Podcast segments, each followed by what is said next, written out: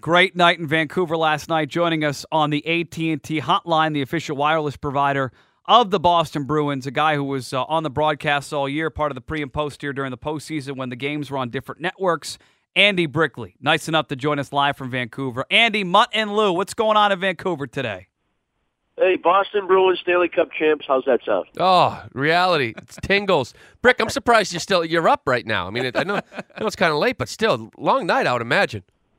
Yeah, we uh, we really had a good time. Spent a lot of a lot of post game in the locker room with the players, and uh, you know, although we weren't on the ice, we still felt like we were part of it because we cover this team, you know, game in and game out, and uh, yeah, it's just uh, it's been a long time coming. You know, uh, had a chance to win in '90, couldn't do it as a player. Certainly grew up in Boston area and uh, and know what 1970 and 1972 mean to the Bruin fan base. So nice to be a part of it and wanted to absorb it and soak it all in. And uh, what an experience it was, even just uh, you know as an observer. Well, Brick, I tell you, people going crazy. We've had phone calls all day long. Looks like the parade Saturday, uh, 11 a.m. This city is just this is electric because, and, and I've said it before because this team, this team was so easy to love. I mean, they kind of stood for what we all want in our team here in Boston. Yeah, I agree with you. Uh, they are a likable uh, bunch. You know, uh, I'm a little bit closer to it than most, and uh, get to know the players on a fairly personal level. And um, you know, these guys get it. They understand uh, what it means to be a professional athlete in Boston. They understand what hockey means to uh, the sport community in Boston. And uh, the thing I like about them most, though, is is what it means to put that Bruins jersey on, and that's what Cam Neely and Peter Chiarelli and the entire management team, Claude Julien, try to reestablish. Uh, what does it mean to be a Boston Bruin? Put that sweater on. How am I supposed to behave? How am I supposed to react? What I what do I mean to the fans of Boston? And uh, and they get it. And when when you have athletes that get it, and then you combine it with their hockey IQ and uh, and their integrity, now you got something special. And this is truly a championship team. Rick, you mentioned Cam Neely, and that was one of the, the, the real moments for me to see him with the hat in the locker room and celebrating this thing with all his guys and saying how much of a team it was.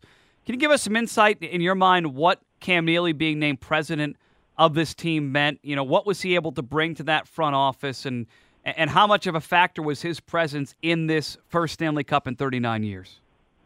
You know what it means is uh, level of expectation you know, I had the good fortune of playing in Boston as a Bruin for four or five years, and uh, you know, we went to a Stanley Cup final and we went to two conference finals. So uh, this is not uncharted waters for Cam Neely. This is what he expects. This is what he wants the Bruins organization to be. That not only are you expected to make the playoffs, but you're supposed to go deep into the postseason. And and if you're able to establish that level of expectation as an organization and have the players understand how important it is to have that kind of success, but to expect that kind of success and that kind of challenge, I think that's the biggest change that's happened with Cam coming in as president. Uh, he's done a terrific job as a general manager.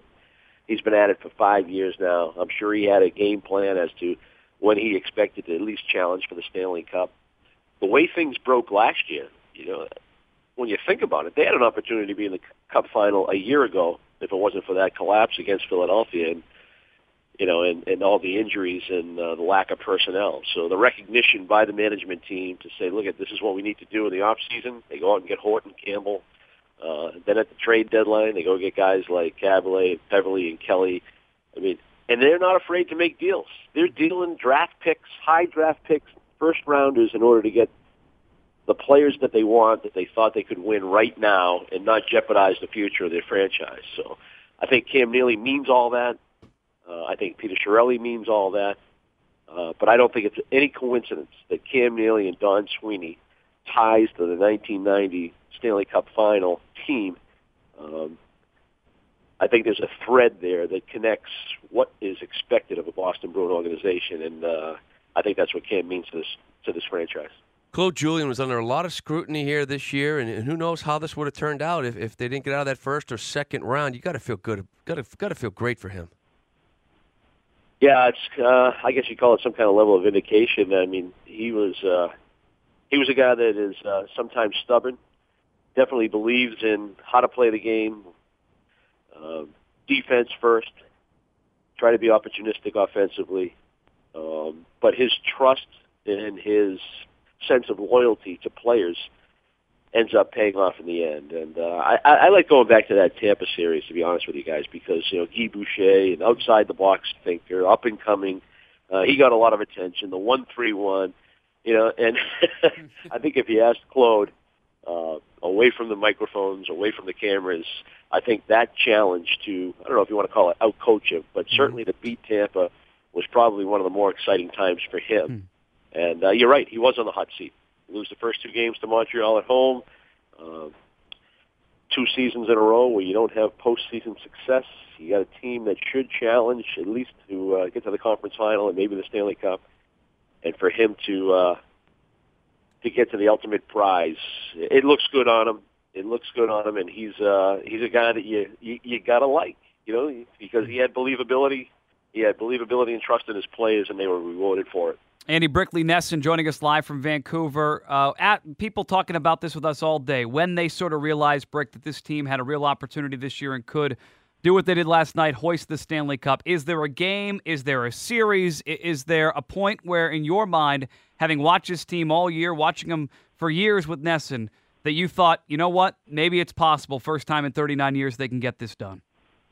Yeah, I think it was the deadline deals that they made. I think they recognized uh, as a management group what was lacking with their team. I think they looked around and saw the the prohibitive favorites like Pittsburgh with their injury situation, Philadelphia with their goaltending issues, Washington. Are they good enough to uh, to win the conference, or are we a better team? And and where do we need to get better? And I think uh, if they could stay healthy, which they did, that shouldn't be overlooked. Um, you know, what do we have to add to our team without subtracting? And I think right around the deadline is when they really believed that they had a chance, certainly to win the Eastern Conference. And and you have to admire that about the Bruins organization, that, that they were proactive.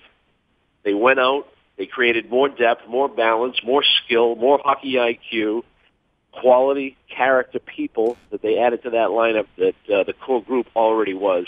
And I would say probably there, you know, right around February, uh, when they decided, look, at we have a chance to win the East, and then who knows when you get into the Stanley Cup final. And I think that was the moment that they said, this is our this is our opportunity, and they did not sacrifice the future by doing it. We can't talk about this cup without talking about Tim Thomas and what, what he accomplished. is it fair to say that this very well from start to finish could have been maybe the best season of NHL goalie in history?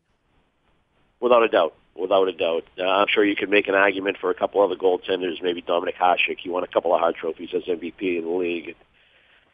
But Tim Thomas, uh, I had a chance to chat with him post game, and uh, you know he's such a unique character. Um, he told me he envisioned himself with the cup over his head, and this was back in July and August. Uh, he talked about his surgery, how healthy he felt coming into training camp, how he felt he had something to prove, how he wanted to compete for the starting job. Uh, but he's such a warrior. He's such a competitor. And, uh, you know, his story never gets old. And it's great for young kids to hear how he stayed with it, whether it was in the minor leagues or in Europe. And, uh, I mean, we all know the story by now, but, uh, yeah, he's, he, this, you know what? This probably is the best single season goaltending performance of any goalie of all time. What about in terms of the Bruins, Brick? Is he going to be? Is he going to go down now as the, the best goaltender in franchise history? Um, hmm. probably. I mean, who's up there for the argument? I know Pete Peeters won a Vezina. Didn't uh, Eighty-three people talked about that. Cheevers and Cheevers yeah, and Pete Peeters were the two. Yeah.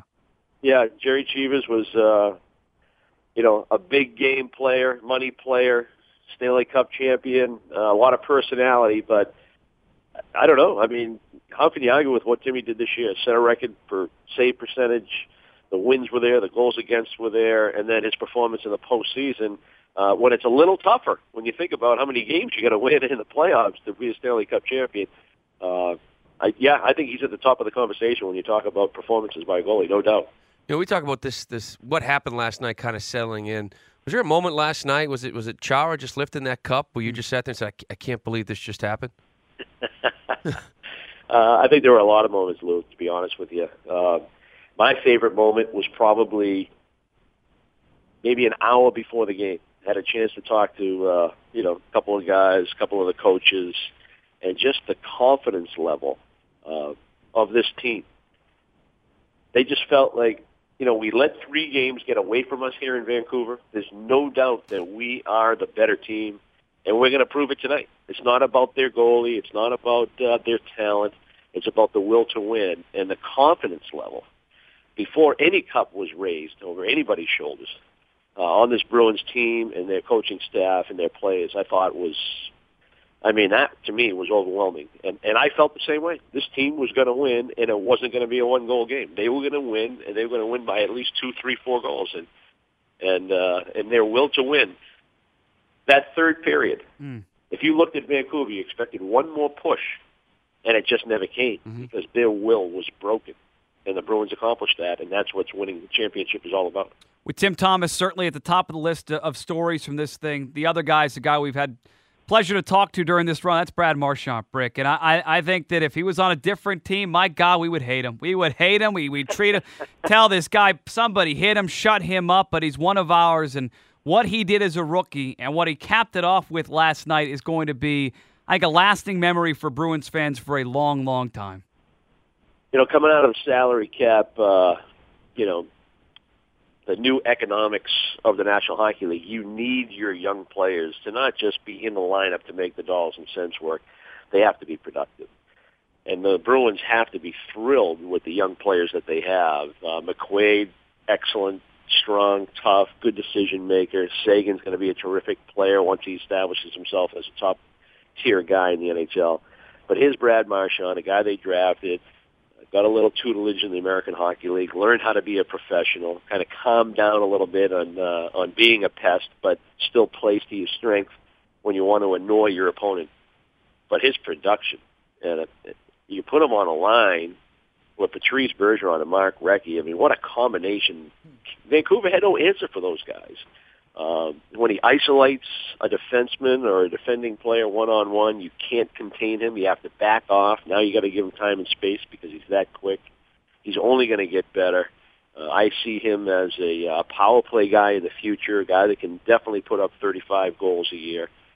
And uh, you know, and if you teach him to channel his energy and his focus, I mean, he's going to be a dominant player for a long, long time. So, um, yeah, that's great news for Boston.